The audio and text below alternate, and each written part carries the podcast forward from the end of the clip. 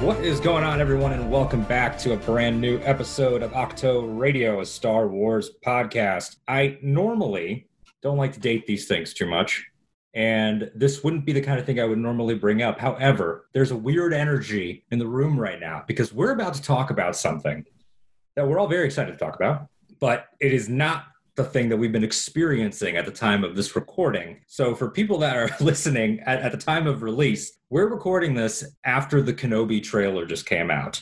Now, there will be a separate episode on that. Who's going to be on it? I don't know yet. When it's out, I'll obviously have made that decision. That's how time works when you're podcasting and making content. Sometimes I don't know things and you know things before me talking does. It's a whole thing. It's very world between worlds. But for right now, we are going to be discussing the High Republic Phase One adult novels trilogy, more easily said as the Del Rey trilogy. And I am not alone. If you clicked this, you already know if for some reason you're just going through your podcast playlist and it is a surprise, then I am excited to share that surprise with you. We have with us both halves of Team Star Wars Explained Molly Damon, Alex Damon, Helo's there. So really, it's all three. It's all three members of the team. Yeah, Pippin might wander in. We don't know. Yeah, Pippin, Pippin might come in. Well, that's very much like his namesake of Pippin. He'll be, Yeah. he'll be a surprise element. Some, something wacky will happen with him. He'll come in, Um, make a lot of noise, and then leave. and then like, yeah, and then you'll scowl at him like Gandalf, uh, fool of a took, fool of a cat. Um, but thank you guys so much for coming on. Appreciate it. Welcome, welcome, welcome back. Had you both on before, to, separately together, but it's been a while. So how are you? You know, uh, current events aside.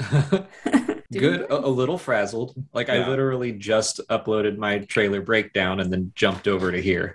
Yeah, but otherwise, good. yeah. It's been a good day. Yeah. yeah. Things have been things have been solid. I'm glad to hear it. I know that uh, when we were talking, we were planning dates and everything. It was like, oh, Wednesday, psh, Wednesday will be fine. Like you know, whatever, innocuous. And those those curveballs, those curveballs. And I feel like now that we're in a more packed year and a more packed future, forever will basically be like this. From now until Yeah. forever, until we're dead, um, it'll be a constant, constant flow, a constant steady drip because there's and, and even as you're fans of other things, you know, as you both are, the Batman, oh, the Kenobi trailer, oh, when's Bad Batch coming? Oh, Star Trek, oh, what's going on over here? Lord of the Rings, Moon Knight. So there's no time to breathe. Thankfully, you are just Star Wars explained, and you're not trying to be like a geek catch-all. You know, probably have to hire like five more people, um, and already your your days Just hire like some that. of our friends. I mean, we could. we, we definitely have uh, a Lord of the Rings expert. Yeah. But yeah, no, it's a great time to be a nerd right now. Like it already was a great time, but especially now after you named off all those things, I was like, man, it's it's nuts. It's wild, and that's just in the immediate. Like that's just right now. Mhm. It's Yeah. you know like there's going to be more Game of Thrones this year. There's going to be Oh yeah. uh, the you know Andor, Ahsoka, and Acolyte are both about to shoot for early next year. All the Marvel films, DC films. So it's crazy. It's packed, but we are honing in, like I said, for all you listeners right now on three books in particular. I've never done anything like this until The Fallen Star was over, and I realized that I felt really passionate about doing it this way because when this was announced way back, uh, even as Luminous, and then when we got the details, I never would have thought that a trilogy of books would feel to me as like so like oh like wow like this is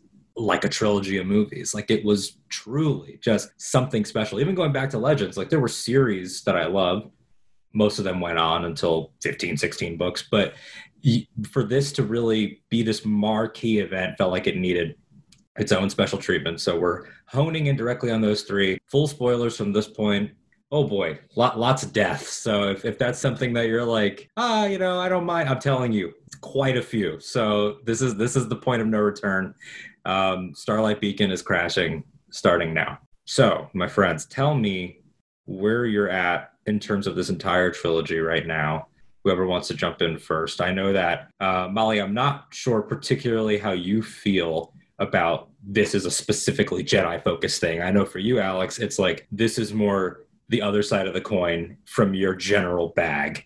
You know, you're more uh, your pilots boots on the ground, great mustaches, of which I'm sure there were a few uh, in this book. Some characters we don't have art for yet, so it's like there could easily be some. That's great Burryaga's like a giant mustache. That's a good point. We don't know who has the best mustache in the High in the High Republic yet.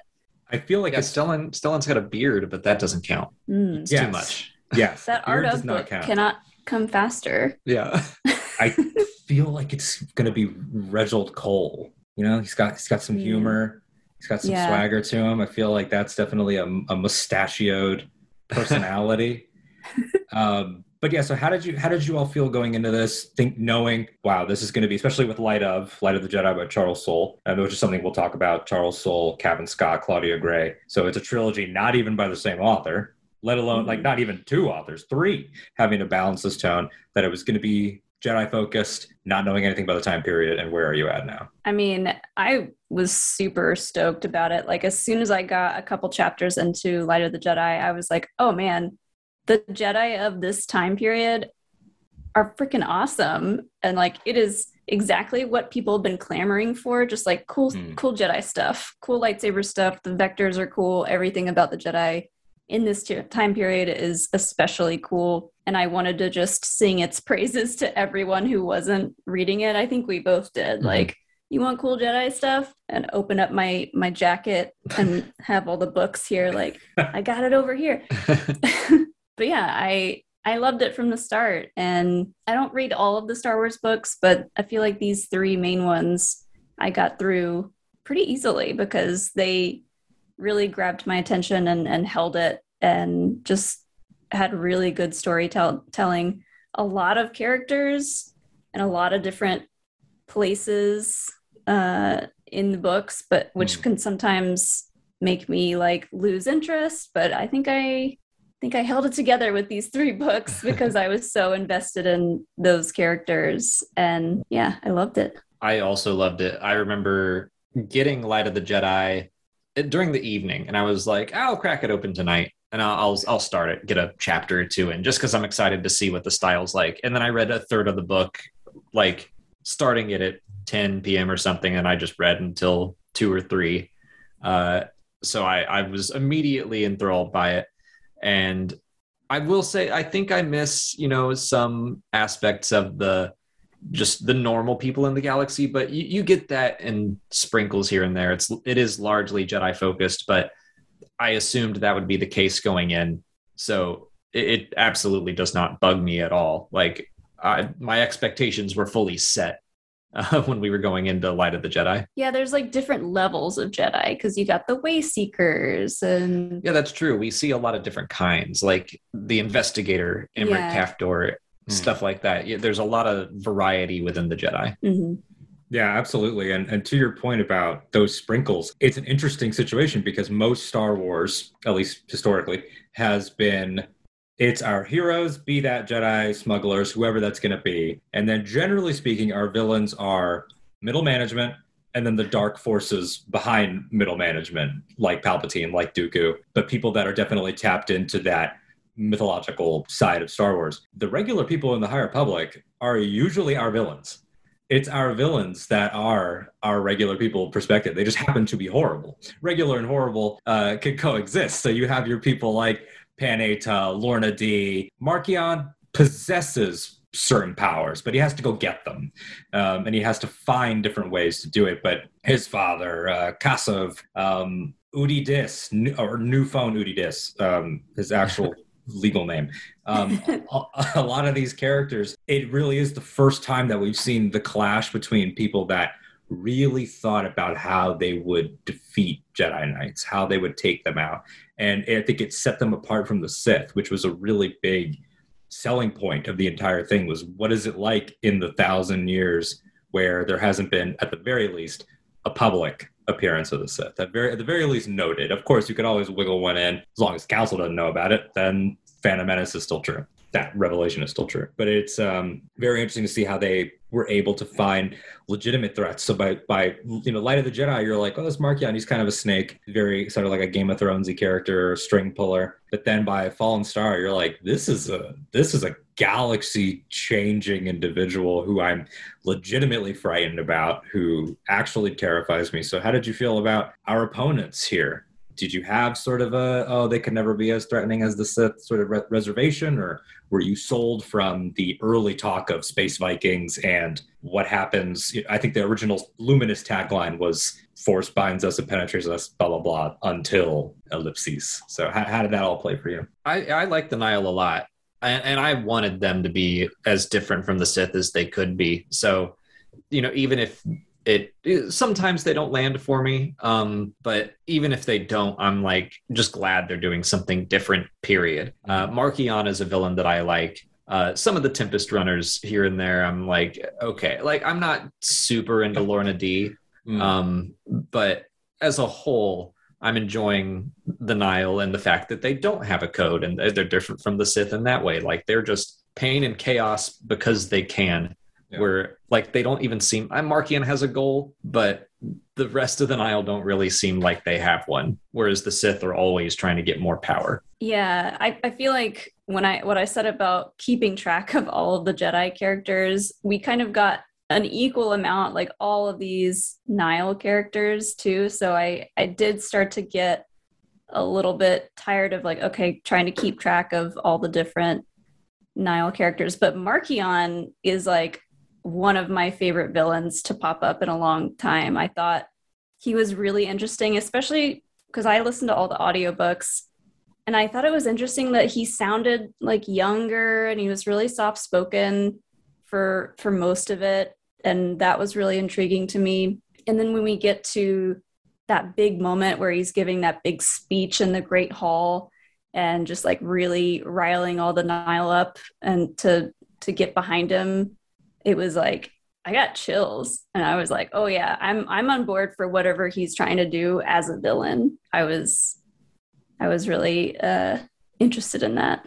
Yeah, I think that you know that speech is such a great moment, and it's so funny thinking about that speech versus the speech at the end of Fallen Star that gets broadcast everywhere, and how the public-facing Marchion has changed, and of course there are tie-ins to that that we're not going to be focusing on as much. Like um, Trail of Shadows and Eye of the Storm both have great sort of Fallen Star support. They did a really good job with this phase ending of giving you every eyes in possible as to what was happening. But these themes, and it's actually funny that I have the two of you on for this because I remember way back uh, on one of your book clubs, one of your first book clubs, maybe the second one, we were talking about the, which are plug plug for the Patreon on the Star Wars Explained the Patreon, Yeah. um, which will you can tell everybody more about that uh, when we're wrapping up about how they can get involved. I remember one of us, one of us, maybe someone else quoted Justin Bolger, who's great and a great follow, um, who was talking about the comparisons between someone like Mace Windu and someone like Harvey Dent in The Dark Knight,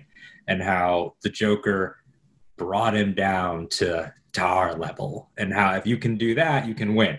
And I feel like that is so much about uh, so much of what Palpatine did, but Marchion does it in a completely different way, where he's isolating them, he's making them question things. He doesn't need to be able to physically beat any of them. The way that he handled Loden Greatstorm, which we'll get into, how he was able to disable his power, how he was able to torture people. Everything is about just using their strengths against them, using their force sensitivity against them. He'll never be able to beat any of them in a fight, and he knows that. It's not like Palpatine. There's no lightsaber. There's no weapon or, or big scene. Lots of these books are event focused. And so before we dive into Light of the Jedi as the first part, uh, just to, to conclude general thoughts, we know that we love Marchion, but who are some of the other character standouts for you? Uh, and why is Porter Angle the very first one? I, I love Porter. Are we spe- specifically from Light of the Jedi or the whole era? We could do the whole the whole three books, uh, and then we'll dive into Light of. Yeah, I, I do love Porter. Uh, I missed him in The Fallen Star, but I like that they're using him sparingly as, well. as well. Um, Loden was awesome, RIP, and Bell uh, and Elzar, I think they're my tops. I, I feel like I could just keep going and keep naming people, but yeah. I Loden was also great. You know, we lost him too soon.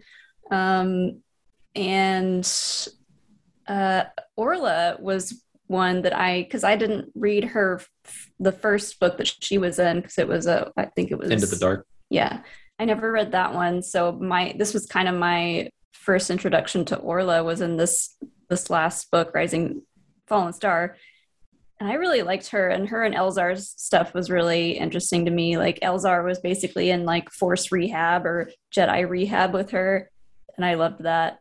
Um, so yeah, her Elzar was great. Uh, Vernestra Rowe. I really liked her stuff too, and like I'm excited to see a character like her grow up, and we get to see her kind of like age up as a Jedi because we we got her in like the young adult or young reader books, but she's getting more to do in the main novels. Yeah, absolutely. And that that growth is so essential to this entire thing. It was it's weird by the time this is over, by the time this phase has ended and specifically this trilogy, realizing how much time you spend with them. Like you're getting to the end and you're like, wow, this it feels almost like a like a Hogwarts type situation. Like, oh, these kids are not kids. They're talking about love. They're talking about death. They're feeling death. I mean, Bell and Burryaga carrying their sections of the end. Um, and again, we told you spoilers. Both of them being masterless by the end, and one of them being missing, um, yeah. just shows how you are. Um, Bell twice masterless, and Dira is still alive, but comatose at the moment, and then Nib Assek dies, and, and Burryaga is gone. And so it's like these kids are forced to grow up and become the next generation of heroes, and that's yeah. been okay. I, I, don't want to take it too far out of the Del Rey novels, but I loved that about Midnight Horizon as well, mm-hmm. where it it Reath was always in the young adult novels, but Ram was in the middle grade books and then was pulled into a young adult novel. And at the start of that book, I was like, this reads like a middle grade book almost. And then by the end of it, I was like, nope, this is full on, I, I would say an adult novel. Like, yeah. and getting to watch Ram grow up was really, really neat. Absolutely, absolutely, and, and the people that get knighted along the way, and the, and the mm-hmm. stuff that they have to deal with, um, the the literal tears for the characters, and how bittersweet everything is. It's not. Um, it's funny at the beginning of this phase, you get lots of really wholesome, sort of radiant type moments when someone is knighted, like Keeve early in the Marvel comics. It's we're it's all great, everybody's here, lightsabers in the air, and by the end, a knighting is like here you go, kid. Life sucks. Uh, we'll, we'll, take your braid. Uh, congrats. They're like, it's the least we can do. You've gone yeah. through how many masters now? Here you go. yeah, yeah, absolutely. So let's start with Light of the Jedi, which sets, I think, two precedents for this entire thing, both of which I love. The first is, oh boy, does this book move like a movie it is super cinematic. It's super, it's very different. And I think that's a hard thing for a lot of Star Wars books to do. Even the ones that I love, I think about them sometimes like it's a Star Wars book, therefore it won't exactly have the pace. Charles Soule said no. I will take a chase scene and stretch it across an entire novel and keep coming back to it and play with time and perspective and just keep this momentum. I mean, The Great Disaster is just an incredible reading experience and listening experience. Um, so it's that, and then it's also the idea of much like Star Wars films. What if we took a couple of events and made those the entire book? So you get Great Disaster and sort of the chase on Elphrona as like your two iconic things, and then Rising Storm and Fallen Star obviously have their huge iconic moments. So how did you? What are your overall impressions of Light of the Jedi as a kickoff?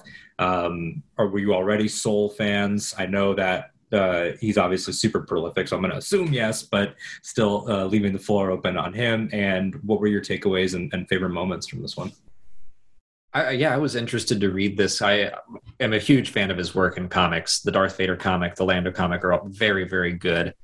And I had read the Oracle Year, uh, his first non Star Wars novel, and I, I, thought that was okay. So I was like, I'll be interested to see how he writes a Star Wars novel. And yeah, it blew me away. It's one of my favorite Star Wars books. So yeah, I, I really, really loved what he did.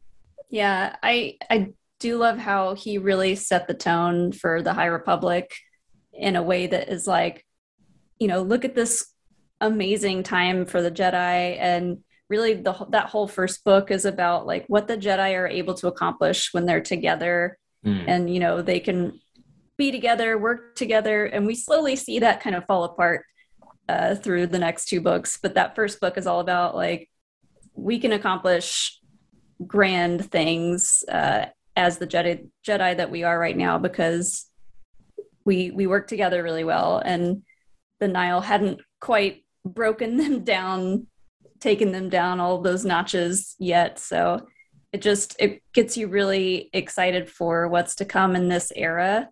So I like how he kind of set all that up and did a really great job at introducing all these new characters to you, like you said, in a very cinematic way that really kept you interested. So yeah, yeah, the Great Disaster is just so much. Like you said, it's so much fun to read and getting to see uh, introductions to all these new characters and crazy things that they're doing, uh, like Loden throwing Bell out of a ship and Yeah. uh, Avar like connecting all of the Jedi together so they could move this massive object like just a couple centimeters or yeah, all that stuff was so much fun. Just seeing them stand in the face of basically a natural disaster as far as they knew and saving as many lives as they can at the cost of many of their own was like the perfect introduction to what the Jedi of this era were. and that he he set up really nicely like how the force works at this time period. Like everyone just seems more connected to the force. And he, you know he writes about how each jedi kind of sees the force differently. Mm-hmm. And that was like just so cool to read. I need to go back and read at least parts of Dooku Jedi Lost because I think even though it's not a High Republic book specifically, it was written by Cavan Scott. And ah, there's something similar that happens in there where there's like, we know this natural disaster is coming. And the Jedi are like, whoo, we got to meditate on this. We got to figure out like if maybe this is will of the force, or maybe we should go help, or maybe what do we do? And they, they kind of hem and haw. And the natural disaster happens, and a lot of lives are lost that could have been avoided. And the Jedi, I think Cavan Scott probably wrote that on purpose, knowing the great disaster was coming, knowing we would see all of these Jedi be like, no, this is not the will of the Force. We can do something about this, and we're going to. Yeah, and that's a super interesting point. Just the the the preceding of the era and how it informs everything else. It's impossible to talk about any of it without bringing up, particularly the prequels. Um, I feel like you know D- Daniel Jose Older, uh, my friend and yours, that he he's constantly having to tell people, no, I don't really think about Anakin. No, I, I don't really think about it because it's it's just so easy to be like, well, if Anakin had been treated better like these people, and it's not wrong. Um, but it's it's interesting to see sort of how um, there are those connections, those parallels. I mean, you think about Dooku ballparking how old he would be at the time of the prequels, and knowing that the High Republic ends 50 years prior to Phantom Menace, Dooku was probably one of the last younglings of the High Republic, Mhm. um, and how you know we they lose their way so quickly and so starkly. I'm curious, you know, Molly, you brought up that point about this is about seeing them at their height, how they work together. And I don't really have a hard line opinion on this. So I guess I'm working out my thoughts out loud while you're working out yours. Do, does it not bother you, but do you think that it is uh, an okay choice, or do you need more time to sit with it, or do you want to see how we, when we get back to the present in phase three, how it wraps up? That the prequels is all about we were dragged into a war that we shouldn't have been in, but it had also happened here. Do you think that that is too similar of a theme, or do you think that it had to happen once to rattle them? Yeah, I, I think it makes sense that it had to happen once. And then, you know, you think about history as always repeating itself and how the Jedi of the High Republic time and then the Jedi of the prequel time, you just see them kind of making the same or similar mistakes. And it's it's not too similar for me. I think it tells a a bigger story and it kind of connects a lot of dots uh, for the history of of the Jedi. Yeah, I, I think it just shows that you know one war isn't gonna make or break someone, but generations of war are are going to change the way that Mhm. people behave and are, and the Jedi Order is susceptible to that too. Mhm. Yeah. But, Yeah, I mean, I- this isn't the first time they've been warriors either. No, exactly. And that's, uh, you know, shout out to Charles Soule again for that Star Wars number 20 with Luke and Elzar being able to have that psychic force conversation, which is just genius. And how Elzar ties in to that exact theme. It's like we've been everything we've needed to be. And sorry, kid, sounds like you were just born at a crappy time. I Yeah. uh, it sounds like you're you have the what I think is like the the flickering flame version of the Jedi, where you're all that's Mhm. left. Now, in terms of the world building for this time, um, there are some great small details that tie in exactly to what we're talking about, like having Oppo Rancisis and Yariel Poof on the council. Because that is a cool because they're long lived and it's nice to see them, but it's also adds a little bit of that frustration, especially when Yariel has such great insights in Light of the Jedi about peace and justice and about what that means and that you know with that peace without justice is a fragile peace it's built on tyranny and he's got all this good stuff to say. And then you flash forward to phantom menace and you're like would you speak up would you say something like i know you can i know you got a big brain what's wrong with you it's like having family members who you know grew up during the civil rights movement and now they're just like curmudgeon uh, old people who are just like so set in their ways mm-hmm. it's it's very similar to that and yeah it's frustrating Yeah, absolutely. So, with that, what are some other world building things along that line that you really enjoyed about this? And you could take this wherever you want. And obviously, explaining is your business. So, there's tons of stuff that you've taken uh, the dives into. Be that the big emphasis on hyperspace, be that the fact that we have a progressive chancellor here, which is another thing that is wonderful to experience, but then adds that frustration of like, wow, not only it wasn't like we had you know, a meh chancellor. Like we had the the goat chancellor, the best, um, and how far we fell. What kinds of things were you picking up on uh, in this first book?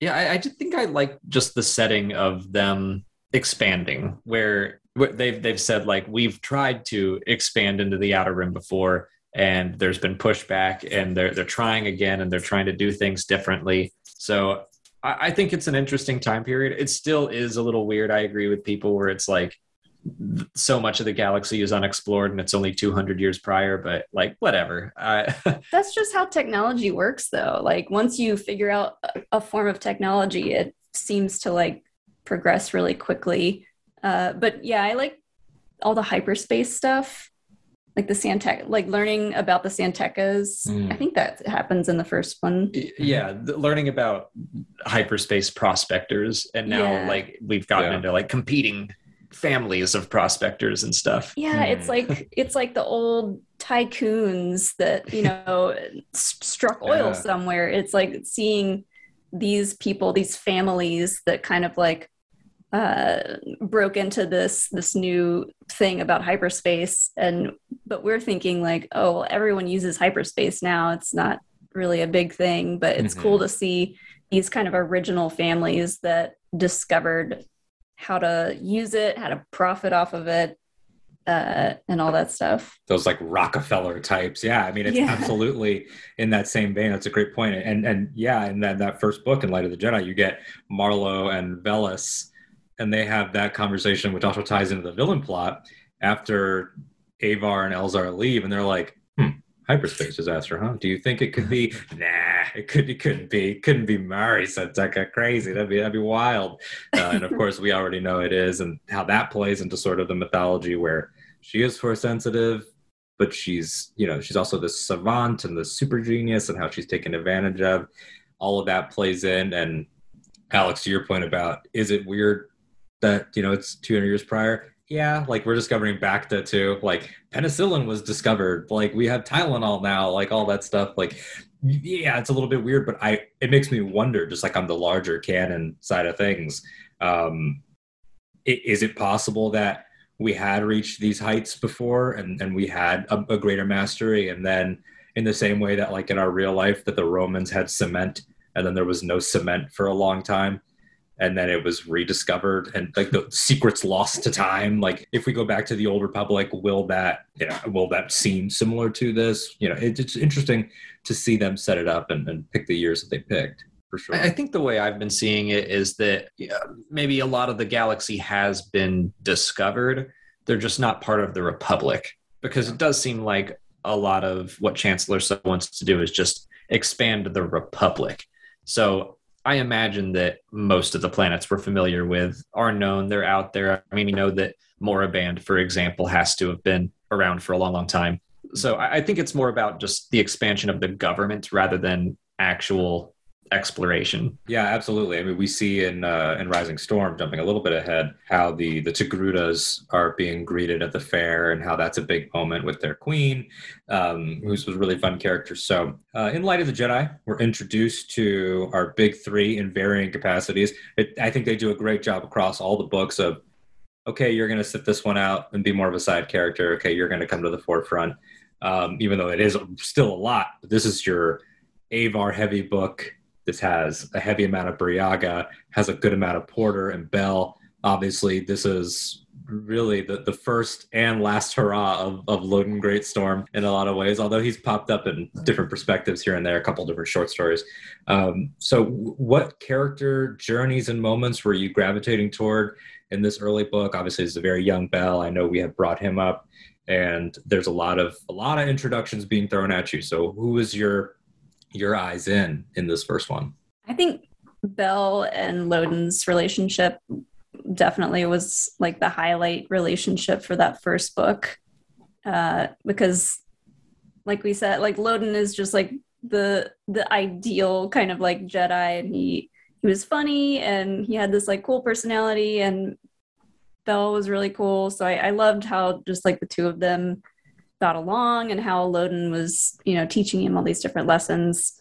Uh, so those two, I think, and then Avar was another big one because she was just someone that a lot of people looked up to, and the way that she kind of saw the Force and the way that she brings all the Jedi together to use the Force was really unique. Mm. I, I, was going to say Bell and Loden as well. I, I, remember every time it would skip away from Elphrona and like the chase and everything happening there. I would, I'd be like, how many pages until we get back to that? Yeah. Uh, I, I, really, really enjoyed Bell and Loden, um, which I think was absolutely the point. I think they knew what was going to happen. So they're like, we're going to spend a lot of time with them in this book. oh, yeah. yeah, it really is uh, fleshed out and, and not dissimilar to Obi Wan and Qui Gon, where it's like we have to show sort of the coming of age, but you know, it's like do the parents and do the parents in Disney animated movies have to die? No, but they, they do. Like it's they do, they do for the story, and it's it's the same in Star Wars. Like it reminds me of a. This is obviously a different kind of character, but in the first Mandalorian gallery, they're joking about the the Pietà Kuiil holding IG-11, and then Rick Famuyiwa is like, "And you killed them both, John." And John's like, "Yeah, well, if you don't, it doesn't mean as much." He's like, "They they have to go." Like, and and all the masters go through that. Everyone from this era all the way down to Rey, she loses Luke, she loses Leia, and it's it's it's part of it. So um, it's almost like as there's these seeds of Bell's you know fear of falling and the practice of falling in this first book and how that plays in everything that him and porter and indeera are telling him on elphrona all these relationships there's almost like a looming dread of someone gonna die here and they tease you with porter where there's like there's an action scene where porter seems like he's gonna go out and that makes too much sense almost like this legendary blade of Bardotta, this gunslinger. He's he's cooking and oh, he's almost retired, but he still wants to be kind of useful. like, oh no, he's gonna go out. I love this guy. And then he's completely safe throughout the entire phase. Nothing bad ever happens to him. It's it's the people that you don't expect, and we'll get into a lot more of that uh, as we go on. But before we're too far into the weeds, I want to ask you both, and this just popped into my head, so I didn't prep uh, Alex or Molly for this question. How would the Jedi versions of Alex and Molly Damon see the Force? I I kind of think I would see it almost like the Matrix as a data mm. stream of some kind. mm. Yeah. Just just facts and figures branching together. Not like a Adobe Premiere, like a timeline, like what, I, what, I, what, I, see anyway. uh, I forget what I've said about this in the past. I think I went with like music or a song, kind of, kind of like um, Avar. Avar, yeah, Avar. Uh, but maybe like a little bit different, something involving nature a little bit too. I don't know. Maybe so. Oh, maybe like Beat Saber. I see it like that. I see it like Beat Saber, which honestly, at this point in, in, the High Republic, we've seen holovids, we've seen pop stars, we've seen all this stuff. It would not surprise me if they had yeah. some sort of ver- the youngling version of Beat Saber that on Starlight. That'd be fantastic. Um, and then off of that, this book, particularly Light of the Jedi, with Porter Engle, they established that Yeah, there are older Jedi that are maybe not as you know battle ready anymore because of their age, but they find different ways to be useful. Um, the Bake Off special shows an actual Jedi retirement home ship, which I loved, and Porter is choosing an outpost position now. They also say that they were Jedi architects that built the Elphrona outpost and, and the other ones. There are lots of Jedi's with different specializations, Indeera is supposed to be one of the most ace pilots that they have. What kind of Jedi would you be in this time? I I don't know if I could do this, but reading about Emerick Caphtor and Trail of Shadows, I'd I'd want to be an investigator. That sounds like fun. Mm, Solve crimes with my little like beady kind of unit. yeah. Yeah. I'm gonna go pop star for You're sure. a wayseeker then. Yeah. The Wayseeker Pop Star. That's right. I forgot about that one. They did mention the Wayseeker Pop Star. That's true. The Force really wants me to be famous. Yeah. So that's what I'm gonna go do. I'm just I gonna just- write books and and yeah, be in holo episodes of stuff. I'm, I'm gonna start like the rea- the first reality show of the High Republic. I wanna I wanna be in all that stuff. Like, oh yeah, I'm a name- Jedi, but I'm gonna be over here doing fun stuff. Your Jedi name is Lady Gaga, but it's spelled with like apostrophes, like L apostrophe A apostrophe D I E, like Gaga. Yeah. Gaga, Oh, yeah. yeah, G A hyphen G A. I think they mentioned them twice. This pop star wayseeker, and every time I just I have like fantasies about a scene where they return to the council, like, okay, I'm done way seeking. Oh, what did you do? Ah, just a couple number one albums. Like, uh, did you do anything to help anybody? I, I, I gave them joy. Yeah. I, Music helps a lot of Yeah. people. yeah, I helped entertain people while you were sitting here. Um, and immediately, just different that, that all those different perspectives, the funny ones and the real ones that are introduced in this book, really threw me in a good way. Again, it's hard not to think about what if Anakin was here? Like he could have been a pod racing Jedi or something like that, a mechanic Jedi. Anakin could have been Ram yeah. and he could have been in a workshop living his life uh, and it's just so easy to to make those comparisons um, this also gives us our introduction to mark and to the structure of the nihil and they do lots of bad things the, the great disaster of course being their sort of grand emergence uh, molly you made the point about his youth and about his his sort of snake-like delivery very like Littlefinger meets young werner herzog type feeling. Um, how did you feel sort of about the way he was introduced? Did you think that he was going to be as big a threat as he would end up being? Or did you think that, you know, because at the time, it's hard to put ourselves back in that place now um, because we know so much. But I remember at the time thinking, this Marchion guy's interesting, but I don't think they'll play their hand uh, this early. I don't think he'll be the main guy. There's this power struggle. We knew that the, the mysterious Drengir were coming. I thought they were going to be maybe uh, the bigger thing because they were dark side. Um, so, how did you feel sort of about the way that that was all seated uh, as we got through the Great Disaster and toward the capture of Loden toward the end of the book? Yeah, I think I wasn't fully sold until his last couple scenes, and it might have been his last scene with Loden, where he said, "Like, yeah, I was the one that did the distress call. Like, I lured you to that. I made sure you were there, uh, and I've got all these people I'm torturing, and I've got your lightsaber now, and I've got this weird purple relic, like all that stuff. I was like, okay, this dude's got a plan. Uh, it's not all complete chaos. He's using it as a mask, really." Mhm. Yeah, I, it's funny you mentioned Game of Thrones. That's kind of what I was thinking of. That he was like not as boisterous as as other villains, and he was kind of like quieter and seemed like more in control. And I kind of figured from the start that he just had he he was kind of like Palpatine. He just had all these plans and like a lot of different things in motion, but maybe he hadn't put those things in motion yet, but he had all those plans. And yeah, by the end of the book, you're like, okay, this guy must know what he's doing. And I really want to know more about that relic that he has. And yeah, it just, it kind of builds through that first book. And by the end of it, you're like, all right, yeah, this guy, this guy is pure evil. Yeah, he's he's very very compelling. And um, before we move away from Light of the Jedi and talk about some of his other uh, you know bullet points on his resume, other things that Marchion got up to in this, I think it's just a year in Galaxy time.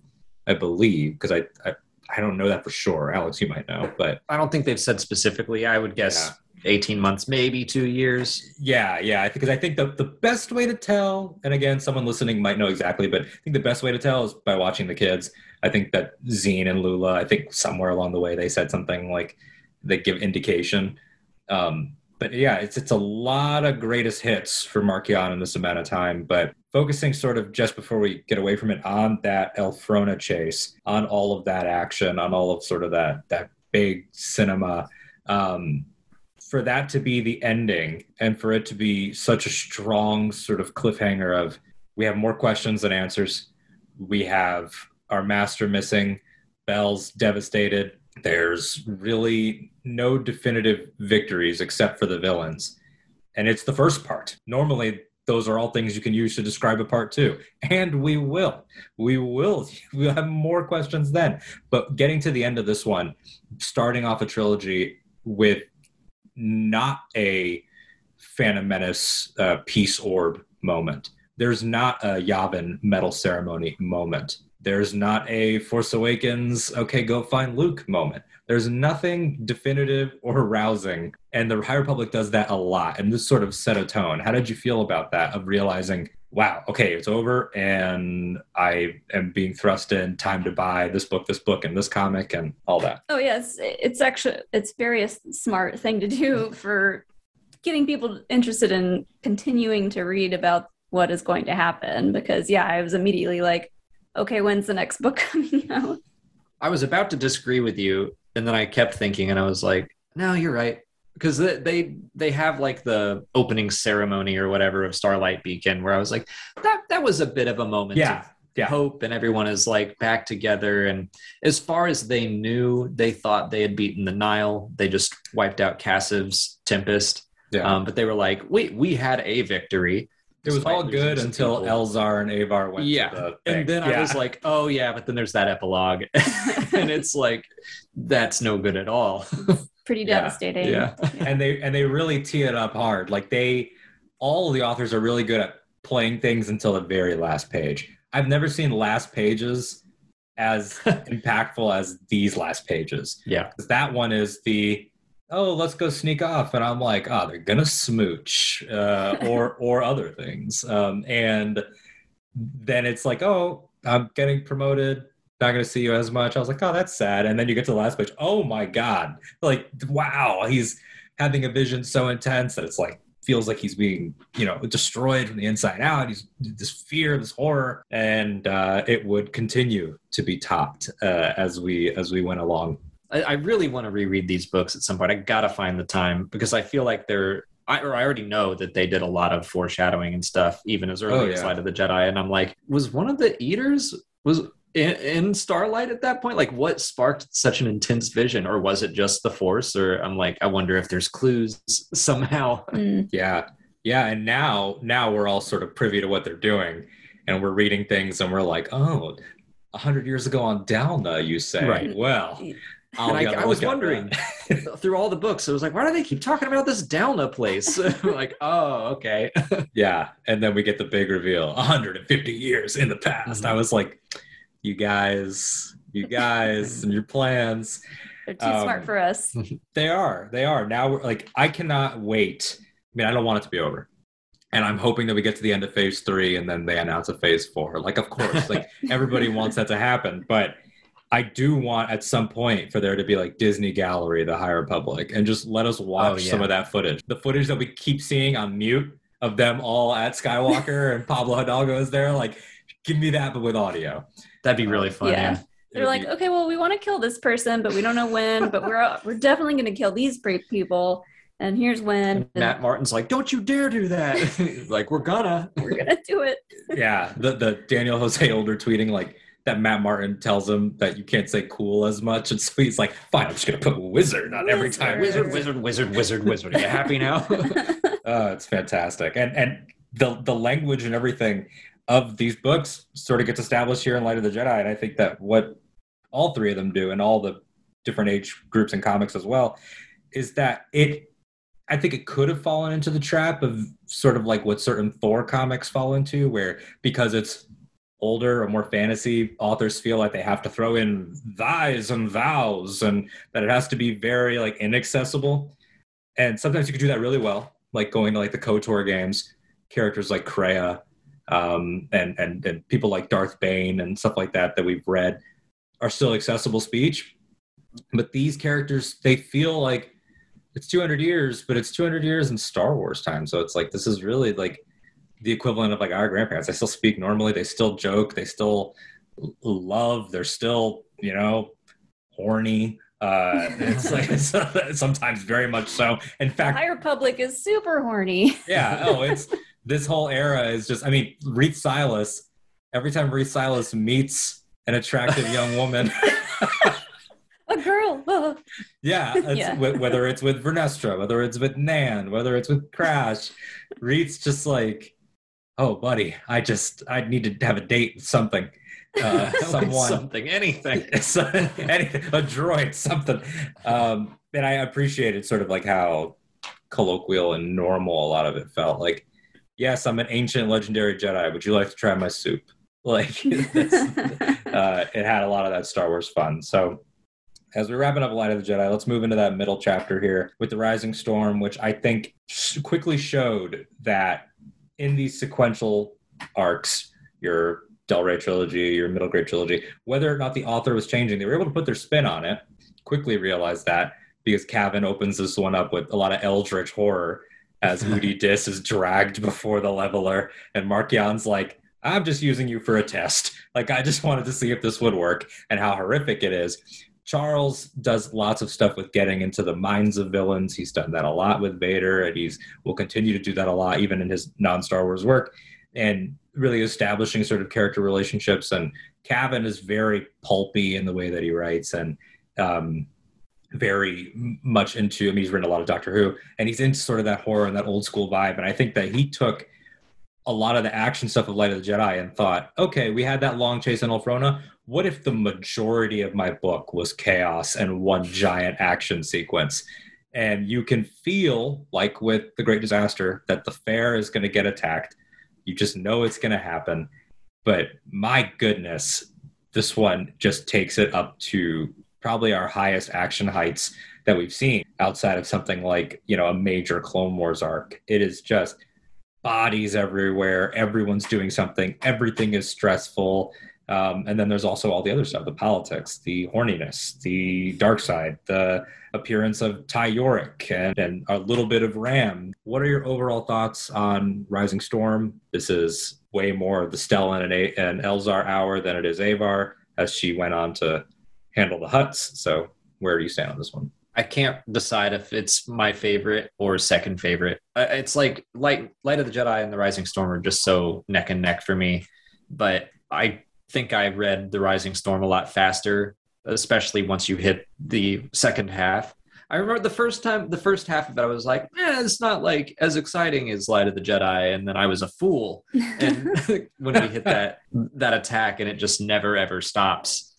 Uh, so yeah, you had to balance it out with a little more peace on the front end. Mm-mm. But I, I don't think I'm ever going to forget how reading that book made me feel. So I, I probably need to put that as the number one for me. Yeah.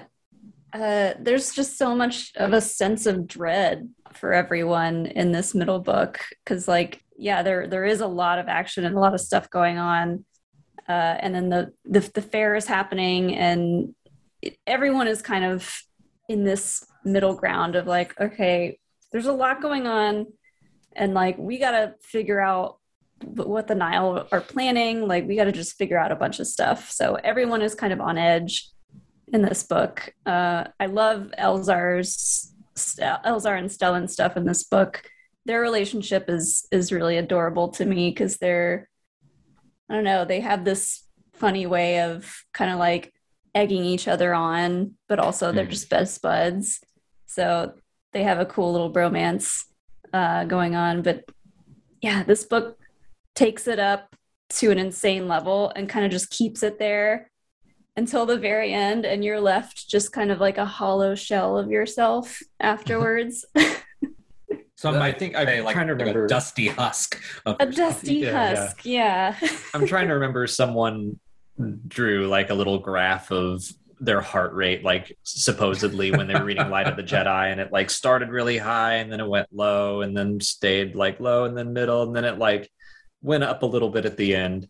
And then Rising Storm was like, yeah, it's like in the middle, it's low, and then like it jumps up to the max and then it stays there and then right at the very end it goes boop and like jumps up beyond max a little bit more it breaks the ceiling. Yeah. yeah. It's so true. I mean, it it you know talk about cinematic. It is so grim, and it's not without hope. It's not without fun and charm, and it, Ty Yorrick brings a lot of that with sort of that.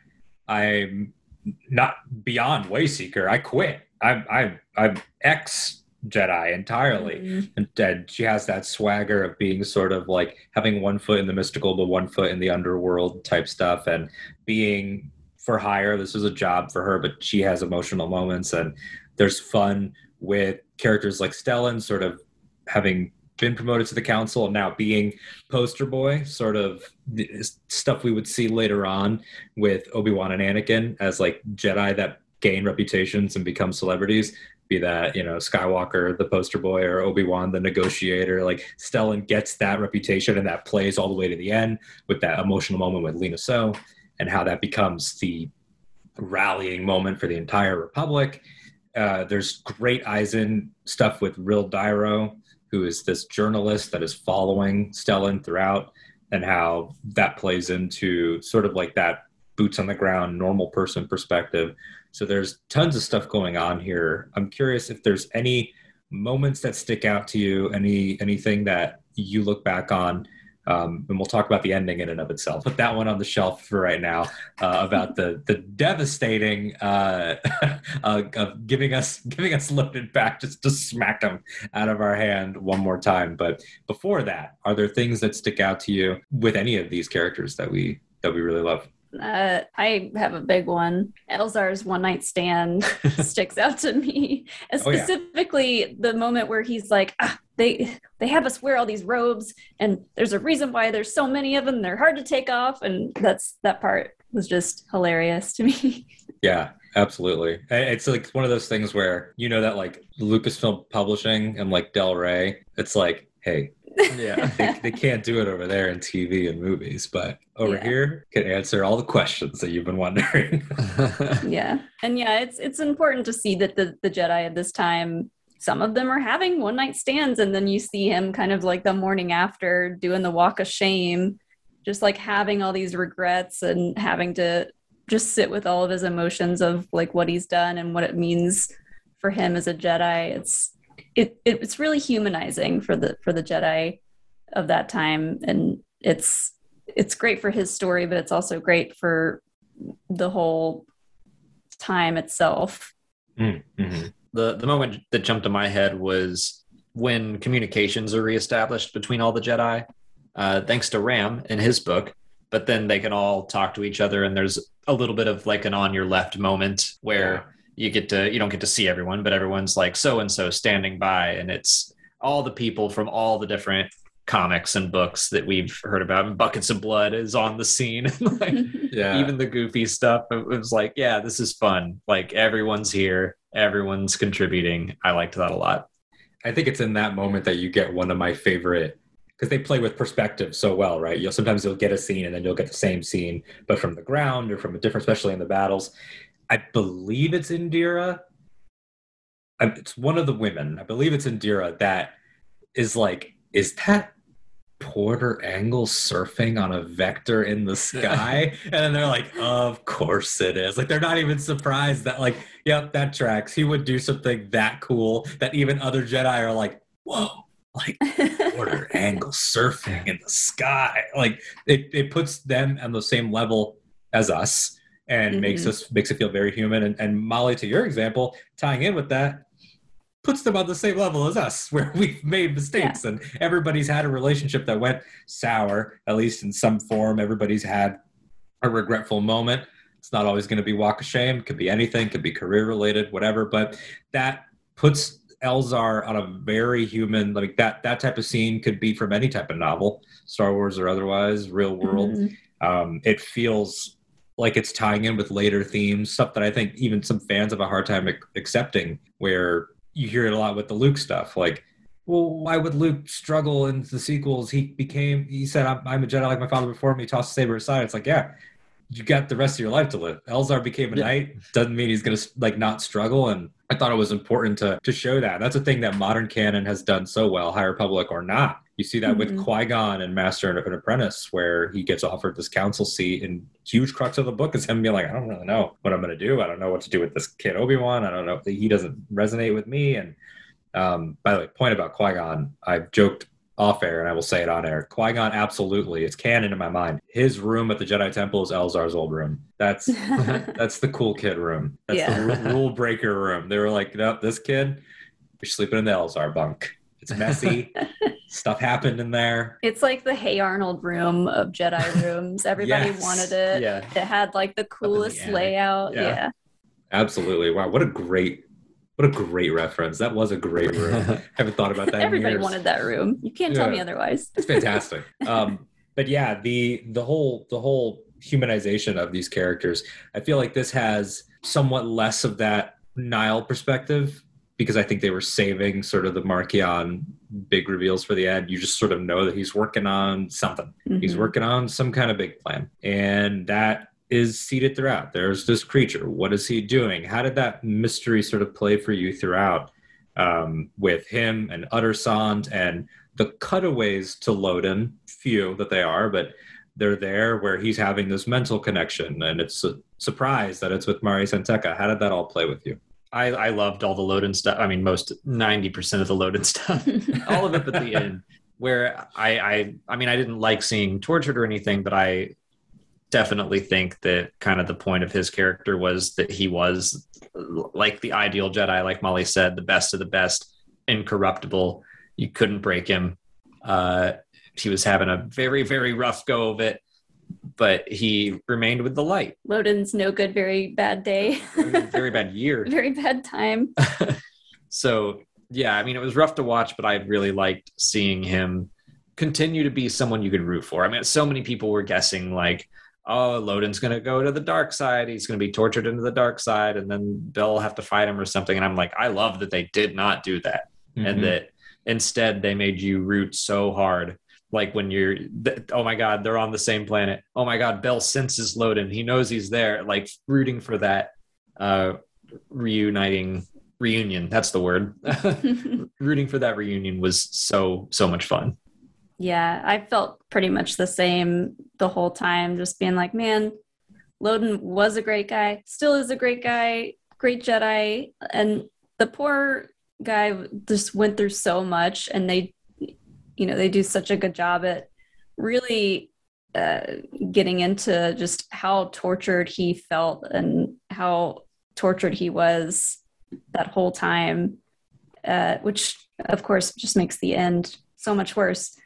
Um, but I loved all the leveler stuff, and I was like so so intrigued, and still am. You know, I I cannot wait to get more information about these creatures. And you know, they they kind of very slowly give us these little tidbits here and there, but just the the way it kind of starts, you start to see, to see these patterns of like how different Jedi are feeling like this like unbelievable feeling of fear and just how it's affecting all the different Jedi. It's it's crazy to read.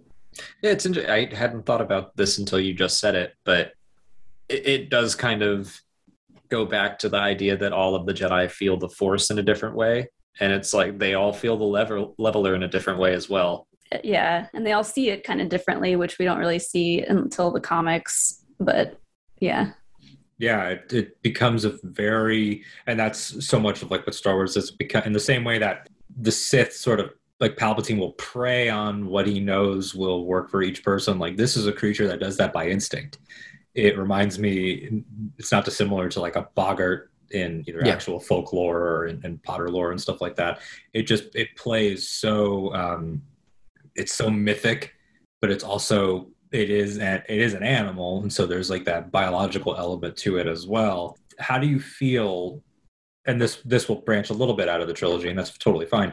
How do you feel on premise about force creatures that are like this? I know you did uh, some coverage on this in, in recent videos. You talked sort of about how there's the ysalamiri sort of like that'll come to people's minds if they've been a fan for a long time and consumed legends. I vastly prefer these. I think that they're I think that leaving some of it in the dark and leaving it into like this lost history. Emerick Caphtor gets into that a lot. Um, I think it plays really well. It's definitely risky to come in and say like, because on paper, if you had imagine imagine that getting out and being on Star Wars Twitter, like there are creatures that will turn Force users to dust. Like it sounds like wow, that is so '90s legends, but at the same time, it just works. Mm-hmm. Oh yeah, I never blinked at it. I was just I was just into it, and I was devastated when we lost Loden. Yeah, I prefer this to the ysalamiri. I was also someone that never had an issue with the ysalamiri. It seems like that was just George Lucas that didn't want creatures to exist outside of the Force, and I understand that. So I I don't really see them as the same thing. I guess like in the fact that it'll block the force but i just i don't see the the nameless as blocking the force they're just consuming it and they they exist fully within it and even i guess uh spark more of it they spark so much fear Mhm. that I, I just see them working as completely different creatures so i don't I know why people are comparing them to the ysalamiri so much, but I'm like, no, they're pretty different. Yeah, they just they feel like something older than anything that we really know of so far in canon and they've always been really intriguing to me and I have this wild theory that we're going to find well obviously we'll find out more about them, but I have this theory that like they were some kind of species that the Jedi tried to live among and like learn more about and use the force with them and something crazy happened and the Jedi were like, we're going to bury these somewhere far, far away and not write about them in any books. And no one can know what happened to them. Like all that stuff's going to come back and bite them in the I, I would not be surprised to find out you're right Mhm. because they Because if they're force related, the Jedi had to know about them at some point. I would, I would think. Yeah. I uh, was it uh, Mission to Disaster. They talk about what happened on Dalna, and they're trying to look it up, and they're like, "Nope, they're buried in the archives, Yeah. and only certain people can look at that."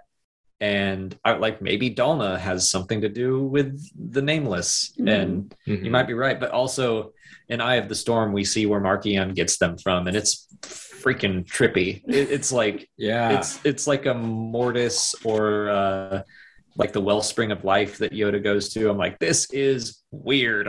It's like Mortis meets like Pandora from Avatar. Like every single Yeah. thing is alive, and the he's like, I think one of the dials like is I think the planet's trying to kill us, and Marchion's like, yes, that's correct. Yep. Yep. and, and, and the art style is even different.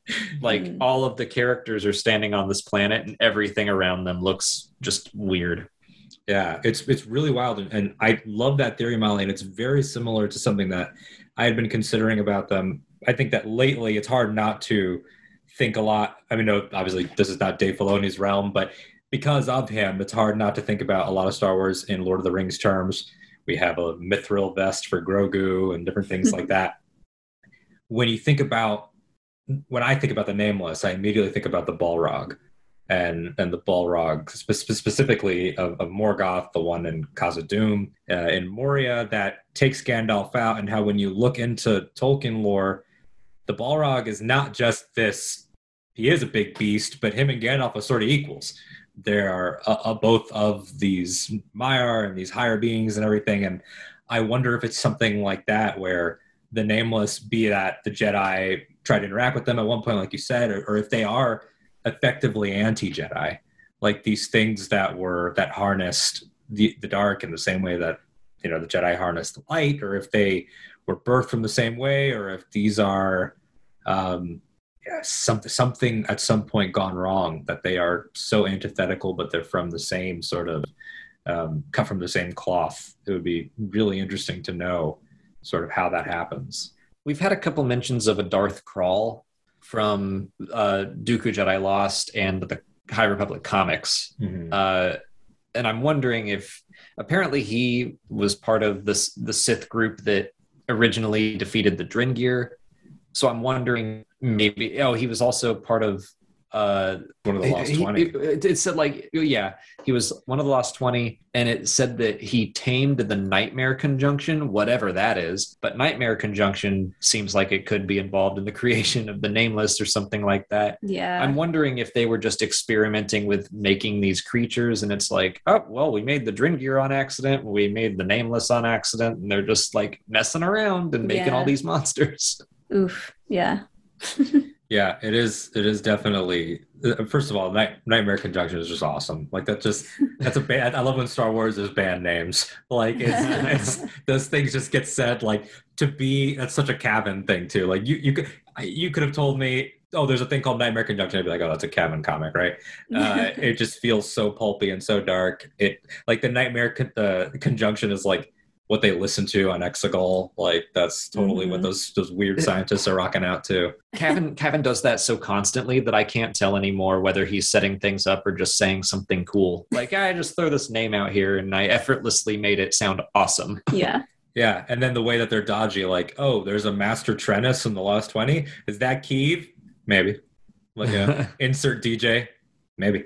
Um, it's it's definitely definitely intriguing, and I love that the mystery is unfolding this way. And in a in a later podcast, we'll get into Midnight Horizon, uh, and, and in some form, I'll be discussing that and how Yoda does say like we need to look to the past to figure some stuff out, um, and calls everybody back to Coruscant. But before that can happen, Valo, everything's going to hell. Uh, there's beautiful stuff with Bell sort of having to really step up, become more of an adult. There's incredible stuff with Stellan. Stellan dual wielding his master's lightsaber and his own, spinning one of them. So many one on one battles within the battle. Um, Ty Yorrick and Elzar having that moment of connection with these massive dragon-esque creatures. I forget their actual creature name. Yeah, I'm not gonna I know what you're talking about. Yeah, yeah, I also yeah, remember. everybody remembers the dragons. They're Star Wars dragons. And uh, that was just an incredible moment. So it all leads uh, to this ending. And we're going to talk about this before we move into the last section about Fallen Star. I talked about intense last pages. They had me. You know, I've heard some, I've heard two reactions. Some people say it was too good to be true and I felt like he was going to die. And then there are what I call suckers. And I was a sucker. I was a person that was reading this like, yes, yes. Because when he dives out, because it's not an easy escape. It's not like he just snuck out. Like Marchion knows he's escaping, and he has to almost kill Uttersan, throws him back through glass or whatever, and he dives out, and Bell sees him falling. Beautiful parallel there. That it, now it's Loden falling instead of Bell. Mhm. Um, and then they, you know, they're on the ground together, and I was, I could hear the boys are back in town playing. I was, I was so excited. They they do really human touches of making Bell again very much like the reader. Like, oh, you know, his lekku are cut off, but it's okay with prost- with cybernetic prosthetics. It'll be fine. Like Bell's mind is all over the place about how he can make sure this guy's okay until he's not. Uh, so, how did that entire? Uh, I think it's the last ten pages. How did that play for you? I don't know if I was a sucker or not. I mean, I was definitely like, go, go, go. We can do this. You can, you can make it. You can do this. And I just, the my most vivid memory of that book is having it on the Kindle and just like I kept looking down at like the percentage and the you have three minutes left in this book. And I'm like, okay, two minutes left. Come on, you're all you can do it. You're there. Like one minute left. We're we're doing this. Zero minutes left. No.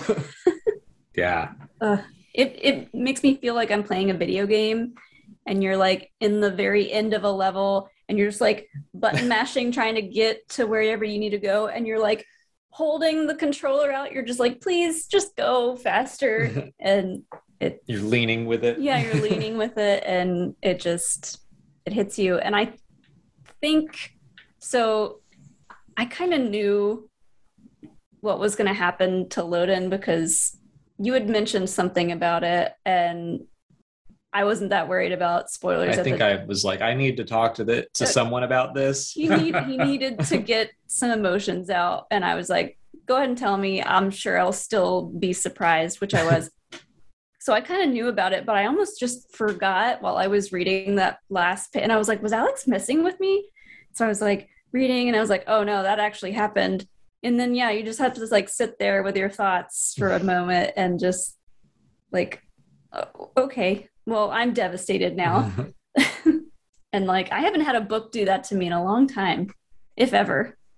Yeah, I, I I've never seen anything like like playing it that close, making you wait, and then and, Stellan Gios was afraid, like, and then and then it's just over. And Yeah. even more so than with Light of the Jedi, like it was like, oh, you thought the Elzar vision was scary? Well, we're gonna crank it all the way up to eleven. And you're gonna be stuck with this. Way more questions um, than answers. It was an epic battle. It's it does such a masterful job, I think, throughout the book of pacing it, where it's all pre Valo Fair, and then the Valo Fair goes to hell. Then it's like, okay, this is kind of over, but oh, we found their hideout. Like, let's gonna do a small siege now. And then the heroes are on the offensive, and it's like, yeah, I can hear the Star Wars theme. And then it's, oh God, no. Um, it's just a, a really just a good sort of whiplash um, tonally, and uh, nobody gets what they want. Everybody's in a worse place. Elzar Mann has brushed with the dark. Um, Bell in the in the actual fetal position in tears. Indeera in shock. Stellan falls to his knees. There's nothing goes right. Probably the I think I feel confident in saying the most impactful, devastating middle chapters since Empire. It's just it's on that level of, of sort of just heinousness. So I was wondering a lot going into the next waves, of course, but specifically Fallen Star, who was going to write it, what was going to happen, what would become of these characters. And then we get the announcement a few months prior that book three from Del Rey is going to be by Claudia Gray, which in and of itself is a big announcement because Claudia carries with her a massive Star Wars aura pedigree. And then they announce the title is The Fallen Star.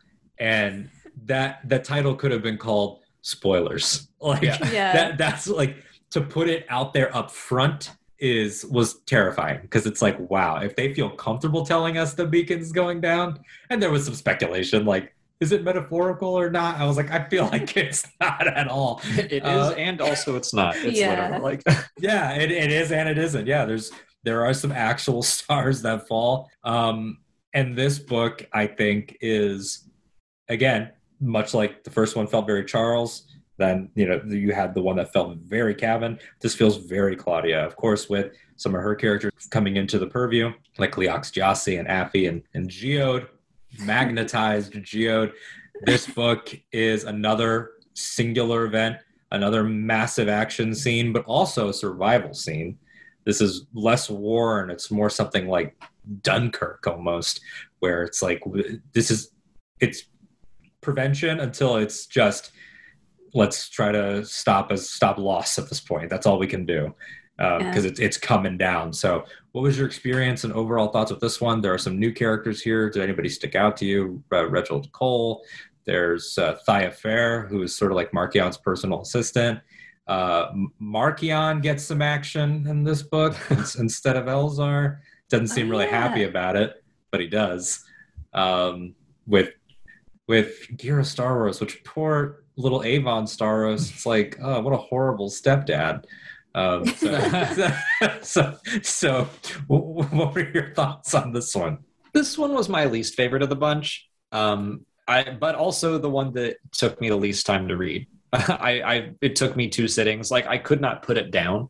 I Mhm. was constantly like, I want to know what happens next, but uh, it still. I think I, it left me a little bit wanting. Yeah, I, I still don't know my exact order because when I finished this one, I was like, ooh, this one might be my favorite actually. And I can't really put my finger on why, but I I just think from like from start to finish, it held me it held my attention so well. And maybe it was because it wasn't jumping around to a lot of planets. It was very self-contained. Hmm. Uh, but yeah, I loved this one. Orla for she was kind of new for me. So all of her stuff, her and Elzar's stuff in this book really uh, captured my attention. Um, what else was new in this one? Oh, Geode was also kind of new. I knew who Geode was, but I hadn't I had talked plenty about Geode. I hadn't read a book that he had been in yet. I don't think. But oh yeah, ma- magnetized Geode just sounds like a special edition of a Funko Pop or an action figure that you could get that I absolutely want. Uh, but his stuff was hilarious, and That's- like they used him so sparingly but so well that like I never want to know more about him. I just want him to keep popping up in these hilarious, mysterious ways. And when Elzar think he's thinks he's like some holy rock that he should be bowing down to, that that's just Yeah. when when Claudia writes comedy like that, it makes me so happy. Well, I love that that's funny, and it's also like actually poignant that I, because like kind of the original lesson that Reath has to learn in Into the Dark with Geode is that because he's like that, it's just a rock the whole time until it saves his life, and uh, he's like, okay, like he learns to be more accepting of all life and understand Mhm. that just because that life doesn't look like you, like it's still it's it's life, and Geode is part of the Force. And so the fact that Elzar walked up to this guy and was like, clearly, this is a powerful force relic.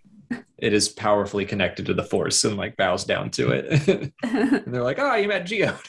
it's such a well written description too, like just the prose of it. Like, yes, a, a tablet that the, the markings must have been eroded over time. There, it's not really visible what this could be, and it had me. It even had me for a moment. I was like, "That's a Oh, okay. yeah. What's, what's going on I here?" was like, yeah, what is this? yeah. and then later you see him flirting with someone, and you're like, oh my gosh. The comedy with Geode works for me every time, every single time. Mhm. Yeah. When they in Into the Dark, they say he's out clubbing again. And you're like, what does that look like? Yeah, it's it's really really fascinating, and I think that this one I, I don't know how I would rank them, but this one I think does the most sort of classic sort of Star Wars. I, I've mentioned Empire Strikes Back. The thing about Empire that I think is that it is one of the most misremembered movies ever made. Just movies. It gets remembered as being this dark, grim middle chapter. It is arguably the funniest of those first three. Totally Um, agreed. It's goofy, It's yeah. Super goofy. I mean, Chewie carrying 3PO, everything with Han, and the Falcon, and Yoda and R2. Like, it's very funny. This has some of our lowest lows for the characters, but also some truly funny stuff um, across the board, whether that's Elzar gifting 4 5 to to Stellan to be his assistant and just to troll him, just cause. Like, yeah, it'll help you, but also I know you're going to be annoyed by this that's our brotherly relationship. Whether it's Geode, whether it's Leox, Leox gets his own villain in this book with Mm. Koley Linn, uh, who's another new character who is just the worst. Um, it's it definitely has like it's not afraid to have light and levity, and none of the books are, but this one in particular. But then also, you know, Molly, you've mentioned Orla and how you were new to Orla. I went into this with Orla being my favorite High Republic character, Mhm. uh, and oh boy, I was oh boy. I, I was not mad at it because I'm not going to get mad about a choice that good, especially when it's well written. But wow, like I haven't felt that way in, in a while. That type of that whiplash of like, ha ha ha, oh Geode, and then all of a sudden it's like, oh, is this my is this my favorite Mhm. character dying? Is she dying? She is dying, and, and then all of a sudden Yeah. it's uh, I until like the very end of I was like, she's not dead. They wouldn't they wouldn't. They wouldn't. They no, they are. They're doing it. They're doing it. Okay. And what's done. powerful about it, what's powerful about it is that normally when you set up your opposing viewpoints with Stellan and Orla, which I think is brilliantly done, the whole idea Mhm. of he doesn't like Wayseekers because he's internalized a jealousy of them.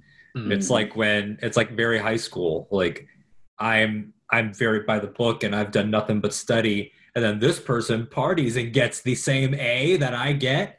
Uh, I think we've all sort of been in that place of like, how do they just fall, you know, on their feet every single time that nothing bad ever happens to them? And and he's internalized so much of that, and she calls him out every single time. Um, if you listen to the audiobook, you get a nice sort of like vaguely European kind of Russian kind of like it's just it, just talking to you know why you don't like way seekers it's because we are we are free and like all that and when you set that up you're like no way they can both die like Uh, yeah. no way because somebody's got to carry on the themes somebody's got to carry on the lessons when she died i was like well can't wait to see stellan find himself in the next book Uh, and and then nope, he's gone. Regald Coll's gone. Orla's gone. Koley Linn's gone. Nib Assek is gone. Burryaga is presumed gone. Uh, He's it- not gone. I, Oh I- yeah, we're I all don't in think so either. deep denial about Burry. Burryaga has, has to be alive. Has to be. There's that his return is going to be like epic in phase three. um, God, I hope. What I don't he, know how he's alive, but he's alive. what if he was on the list of like, okay, here are the Jedi that we're gonna kill, and they're like, well, not in my book. I'm not gonna do it in my book. Yeah. oh, but me, me neither. I'm not gonna. Claudia Gray's like, no, I don't want to do it either. So I'm just gonna leave that open ended. yeah yeah it's it's funny to think about like those choices like I'm, I'm sure it's okayed with the group but i didn't i didn't read the interview but i know there was a claudia interview that caused some kerfuffle uh, because i guess the stellan death was like at the 11th hour and i think Mhm. it's I don't even know if it was a late change. It was just kind of like as she was writing it, she was like, uh, "Starlight Beacon falling isn't having the power that I wanted to have," and Yeah. so she was like, "Hey, gang, yeah and i agree here's with her. my ID."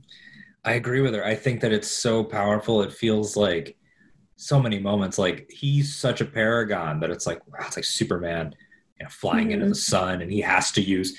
There's no force. He just has to use the physical strength of a man to to push it back. Four or five was like, I'm not strong enough to do this. Like it's so sad and and Yeah. And by the way, because you bring four or five up and how Elzar gave it to Stellan as a troll, it Yeah. really broke me when he was like, when four or five shows back up at the end and is like, Stellan told me I have to be like, you're my master now. And I was like, oh my God. Yeah. One of the last acts was to prank his best friend before Prank him dying, back. like in the Yep. middle of dying. yeah. break him back. I'm, I'm your gift, and then he pops open his chest, and it's the lightsaber. Mm. Uh, Yeah. That was just beautiful, poignant. Everything with them, the themes of Stellan is our pole star. We're a constellation. It's He's also a fallen star. Yeah, fallen star. so many ways to to put that to use. which is one of my favorite Star Wars things. Is the title that just means so many things. Return of the Jedi means like three things. Last Jedi means at least two or three things. Rise of Skywalker means like four things. It's there's mm-hmm. always layered and you can cut them all different ways bad batch is the same way rebels and this one is is so so poignant for for him and for you know Bur- what, how this experience will change him if he comes back how this experience changes Bell Bell once again is pushed further into adulthood by losing even more and how paranoid he is to lose things and by the way Claudia Gray I didn't appreciate leaving Ember on the medical tower uh, during this and me not knowing if she was going to be fine. That was cruel. I know. Uh, yeah. But there's uh, so much going on. So, in terms of moments that stick out to you, um, where are you at sort of with things that, that you're going back to? Obviously, it's a huge climactic ending. There's lots of stuff going on, tons of stuff with Nameless and with people freaking out. This one has the most people, it feels like. You get more Joss and Pikka Adren. Um, they come back. There's the Koley Linn stuff, the Leox stuff. The, the great setup of Leox loving analog technology, only to have a parachute later. Um, is really great. I mean, the most gut wrenching moment for me was Elzar killing Chancey. I remember I, I was reading it and uh, Molly was like, How's it going? I'm nearing the end. I was like, It's good. Like, it's very exciting. Nothing like super terrible has happened yet, like on the level of Loden Greatstorm. And then I turned the page and I went, Oh no. Yeah, that that moment was pretty brutal because you you don't see that coming. I didn't see it coming. I mean, For him to just like c- literally cut her down. yeah, just cut her in half. Oh, and like it's he went through so much to to kind of come back from that dark place that he was at and Mhm. you know Orla did so much to help him get there and you think oh no he like he's one step forward two steps back Yeah. but like I he I don't think he's in as dark of a place as like some people think he might be in but still just like he's like I, I did that I did that and I'm gonna have to just think about what I did later. Uh, no time. Yeah. yeah. It Just feels so the station. it feels so fresh for Star Wars because we've seen our Jedi and our heroes fail people, but we we don't ever see like their direct deaths at the hands of these heroes. Again, it's that wiggle room of publishing. Like we don't have to show an actor slicing down another actor on screen, so we can put something that is a little bit more horrific, a little bit more brutal, um, and the way that it plays not dissimilar to we gave you Loden back for a little bit just to take him away again. It's like Elzar's had an increasingly dark moment with each book in this trilogy. And he really comes into his own as one of the leads, I think, in this one. He has that great moment of getting on the loudspeaker, telling everybody this is the way it's going to be, wanting Stellan to be proud of him throughout and how hard he worked and how they step up as a, as a duo and Stellan is exhausted throughout this entire thing and the dark side is affecting them all um, in terms of not being able to connect, not being able to feel. It happens in literal ways and figurative ways. Um, and it just, it's still, it's not afraid to push him to that place. I guess when you don't have to wrap things up in a movie runtime or even a season runtime, it's like oh yeah, when are you going to find out how Elzar's doing? Eh, probably 2024. Like, that's that's when you'll figure it out. Uh, it's it's really really um, just devastating. Um, but we're there, and I wanted to save this question for this book. Despite everything going to hell and them crashing down onto Eiram, what were the moments that still made you feel Star Wars hope in this book, despite it being the very bittersweet conclusion? Uh, Stellan sacrificing himself, and I can't remember if it was four or five or just some announcement that was like, now projections are like just 12 people are going to die. And he was like, that's still too many. And he like pushed himself harder to save as many lives as he could. Does that give you hope though? That made me mad at him. I was like, come on, dude, really? I. I get it, but uh, it gave me hope. Yeah. I don't know what what gave me hope at the end of this book. Something did, but I don't know what it is. Just that, just that maybe I'll find out that these people are going to be okay one day. I, I mean, the end still bittersweet, yeah, but seeing before the Marchion stuff because I think that's the last page. But yeah, with Avar and Elzar reuniting and mm-hmm. Leox surviving, seeing people reuniting down on the ground. Uh, I, I thought that was good. Yeah, I didn't see the Leox thing happening either, but I I had almost forgotten about him when he when we find out that he's he was alive, and I was like, "You son of a gun, you did it." did it. yeah, it feels very. I mean, as he is inspired by McConaughey, it feels so McConaughey to Starlight Beacon crashing, and he just walks in from off camera, like, "What are you guys looking at?" It's, it reminded me like. Uh, Indiana Jones and the Last Crusade when they're all looking off the edge of the cliff that the tank fell off and they thought Indy was down there and he mm-hmm. just walks up and he's like, yeah, yeah, a hundred percent that vibe. That's a, a, very good call. I wouldn't be surprised if that's exact, if that's a direct direct pull. Um, on the note of before we wrap up and start winding this conversation down, uh, there's across the entire trilogy, obviously, big one of the biggest threads in the entire era is this romance between Elzar and Avar. Where do you stand on it? How do you feel about it? What do you think? Not, I'm not asking you to predict their future because sometimes that can be a conversation of like, well, I'm just going to see where the story takes me. But given what you have right now, what do you think it's saying? And um, it's always interesting throwing this conversation out there, but especially to like actual married people. What advice would you give them uh, if you had to give them some advice? Keep it in your pants. No. uh, uh, I get a job transfer. yeah, I think the two of them. They're. I love their relationship. I think it's really beautiful, and I do think they have like a deep love for each other. But I don't think it's like in the sense of the of a relationship like everyone thinks of a relationship. You know, it's kind of just like it's not quite friends it's not quite family it's not quite lovers like it's some somewhere in between they just have a lot of admiration for each other.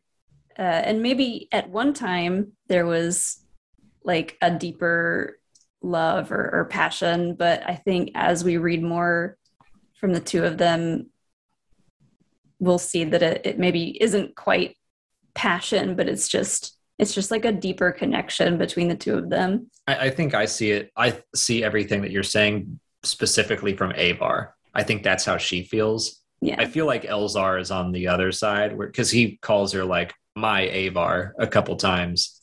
Uh, and, and he was thinking about her while she was gone and at the Republic Fair. He is so concerned about her in the Fallen Star. Like I think he loves her, I think that we we haven't really gotten any inner dialogue from her since Light of the Jedi, but I never got a sense reading the comics that she was like pining for Elzar. hmm So I kind of think she's past that and he's not. Maybe that's just another way of them showing us like you get too possessive as a Jedi. No, no, that's never going to work out well. Yeah, I mean, I, I don't see him as possessive, just overly concerned and like, and it. I don't think it really let. I don't think it clouded his judgment or anything in this book, but I don't know. I I just think that he loves her, and she loves him as a friend, and all like all their history together. But I think she's moved beyond it. So yeah, to get a job transfer, Elzar. That's Yeah, you got to be far away. Be the marshal of the opposite side, somewhere else. Um, it's it's yeah. I I hear everything you're both saying, and I think it's so true, especially that point, Alex, about you're on different pages. Makes me think of like 500 Days of Summer, which is Hmm. which is a movie that I compare a lot to Solo, because that's where Han and Qi'ra are by the time they reunite. Is that she's and Han appears in 500 Days of Summer. that. Look at you. Does I, he? I, I legitimately, yeah. Oh. There's that. The he reflection winks in the reflection he winks at the car the car window and he sees Harrison Oh. Ford. in that like musical moment. Yeah. Yeah. Okay. Yeah, I, I've I've been saying that for a while. I never even thought about that moment. That's so funny. Um, but yeah, I mean, the, this and it is, you know, it's those those hot headed guys or those guys that are overly emotional or uh, emotional about the situation. It's not bad, of course, for a guy to be emotional. Please, if you're listening to this, it is okay to cry, and you really should. And therapy rocks. Um, but and Elzar could use some. And the the whole idea that he's living in the past is a big thing. He is constantly.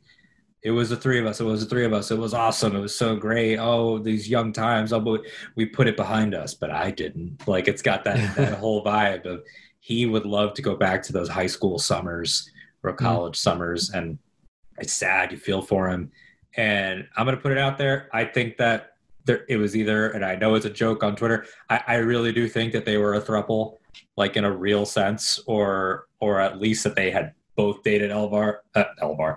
Elvar, I guess I just is that the ship name? Did I accidentally ship say the name. ship name? El- Uh, Elvon. yeah, Elvon. But I think that Stellan definitely was with her at some point. I think that because Yes. of Emerick. Yes. And Trail of Shadows, he's like, So you and Avar, that was a little bit weird. And he's like, It's not like that anymore. Like he throw he shuts it down really quick. So it's either they both dated or all three of them dated. I don't know. I love it. I love that that's a thing. Um, of these three greats have all had that. Um, hmm but it's it's interesting to see it explored and i also love that it can just it could just be ambiguous hmm with with anakin and padme or han and Qi'ra they're great stories but they're they're prequelized stories within a context of i know where they're headed by the time i had solo i knew i knew about han's death. I know his entire life.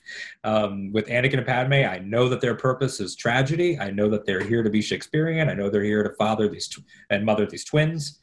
Um, with these characters are so far in the past in the same way that anyone can die anything can happen. They could leave the order and go have a bunch of kids or he could go to the dark i don't think he will i think that i admire the restraint of the trilogy and i guess this will be how we start to end we'll back up and just talk about the trilogy i admire the restraint of all of these books particularly these three the adult ones for not pushing anyone to that place like you said alex with loden i think it would have been easy to turn someone into a dark sider it would have been sort of like, well, we they're not a Sith. We said no mm-hmm. Sith. We didn't say you wouldn't see a red lightsaber.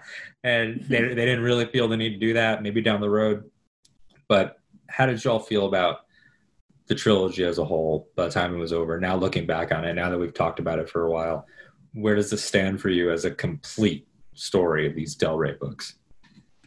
I like what you said about restraint, like, and the fact that there weren't any technically dark side users because the whole point of this is to see the height of the Jedi, and then we already know the fall of the Jedi and that story. So I don't know, these books as a whole, it, it just tells such a cool, unique Star Wars story. And yeah, we're we're getting all this stuff set in the past, so we could we could end up anywhere with some of these characters, and that's really exciting to just know that anything could happen. Uh, but I'm just excited that we're getting content like this, that just the way these writers worked together to create such a such a huge story and how it was kind of all put together as an outline first and then they've all worked together to to put out these incredible novels. And it just it, it feels good to know that it's taken care of by all of these really amazing writers and that they know what they're doing they know where it's going. And yeah it's just a really great setup. Yeah i, I have fully bought into the era that what i said when light of the jedi came out i was like i'm in like this sold me uh it's like a little microcosm of star wars where i'm like i will try anything that you throw at me and i'm not going to love all of it but uh I, i'll probably have a good time. And that's how I felt about all of phase one, where Light of the Jedi had me hooked. And I was like, I will read every comic, I will listen to every audio drama, and I'll read every short story. I know I'm not going to like all of it as much as this, but it'll be worth it. So I think the only thing I wish is that this were a quadrilogy. Like that's that's my criticism is I wish it were longer. I think it could have benefited from one like, more book. One more book just to get to know Stellan a little bit more. I felt like I didn't get to know him as much as Elzar or even Loden, where Loden only had like a, a book and then parts of the second book, and I was still crushed when he died. Mm-hmm. I didn't quite feel that when Stellan died. So I think I, I could have benefited from more time with him, or if he were just part of Light of the Jedi a little bit more. But that that's it. I like I love this era. Mm-hmm. Yeah, I, I completely agree. I think it's a beautiful trilogy, and I think that the themes, the character work, to your to both your points. I mean, the the fact that this was because uh, look at every other trilogy. Look at Zahn's now three Thrawn trilogies. Um, Alexander Freed's alphabet stuff. Like this entire thing has been has been handled normally by like you're the author, here's your thing. And for this to be three different people, it's just a crazy amount of success or it to feel like one piece. So, uh, do you have last final thoughts? Anything that you want to say? If that's a prediction, if that's a, a last thing that you, you didn't say that you thought of, anything you want to throw out before we wrap it up? Jumping like four or five years into the future, I hope that they do this again. I hope that this becomes how they introduce new stuff, uh, where they get a group of writers, get get a fresh set of faces, tell them you can do whatever you want to do in Star Wars and let them come up with a story and plan it out together and just do it again because this has been my favorite thing Star Wars publishing has done maybe ever.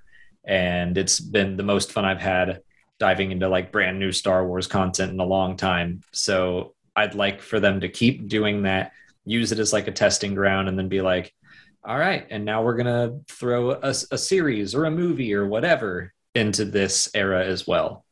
Yeah i i just really want more content in other forms of media. I want a show like i think this would do really well as like an animated show um and yeah give us that pop star story in like a, a manga or something I, re- I really want that I really want it. They, they, maybe they will. Like I wasn't expecting a Porter Engle story. Yeah. Uh, I was hoping. I thought that maybe when all three phases were over, they'd be like, "Now let's go flesh some things out." Uh, so may, maybe we'll get your uh, manga about the pop star. I would love it. it. comes with a CD in the back. Yes. and you sync them up. It's like a, it's a, a multimedia experience, and oh, that'd be fantastic. You could like, got you tour T-shirts. It'd be great. Um, thank you both so much. You've been super uh, generous with your time. Great as always. You both are always wonderful. People if for some ungodly reason you you found Alex and Molly through this show, I don't know what what that would be. Uh, there are individual episodes with both of them to have their backgrounds and uh, stuff that they're into. And, and, you know, with Alex, we talked a lot about pilots and, and, his childhood and the background and everything that he's into. And then with Molly, uh, Sailor Moon came up in that episode, lots of stuff that wasn't even Star Wars related and how that ties in. And so definitely check those out. And uh, for you guys, why don't you tell everybody where they can find you, what the Patreon situation is, what's coming up? Uh, our YouTube channel is Star Wars Explained, and we talk about all this stuff there too. We review the books, uh, we talk about new and interesting lore that it adds to the universe. Um, we and we cover you know everything else: the movies, the series, the video games, the comics, etc. Yeah, and you can find us on other socials at Star Wars Explained with no ED. We're on Twitter, Facebook, Instagram, TikTok. TikTok, we're still working out. Don't know how to use it. It's for the youngsters. We're we're working on it. Um, and then check out our Patreon, uh, patreon.com slash Star Wars Explained.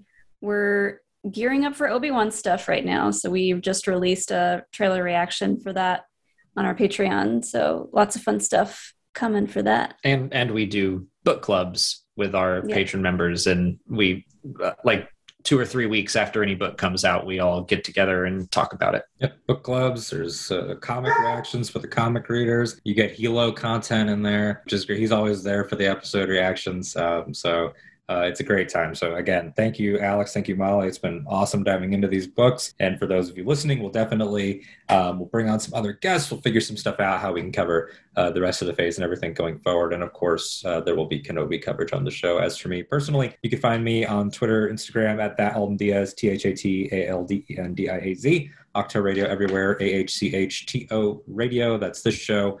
Tori Fox's show, The Mandatory and Creed, and then a rewatch between worlds. will be back soon covering all of Rebels, and then it'll be Kenobi, Kenobi, Kenobi until Star Wars Celebration, it feels like. So for right now, for me, for Alex, for Molly, Hilo, for Pippin, and all of Star Wars Explained, punch it, Chewie.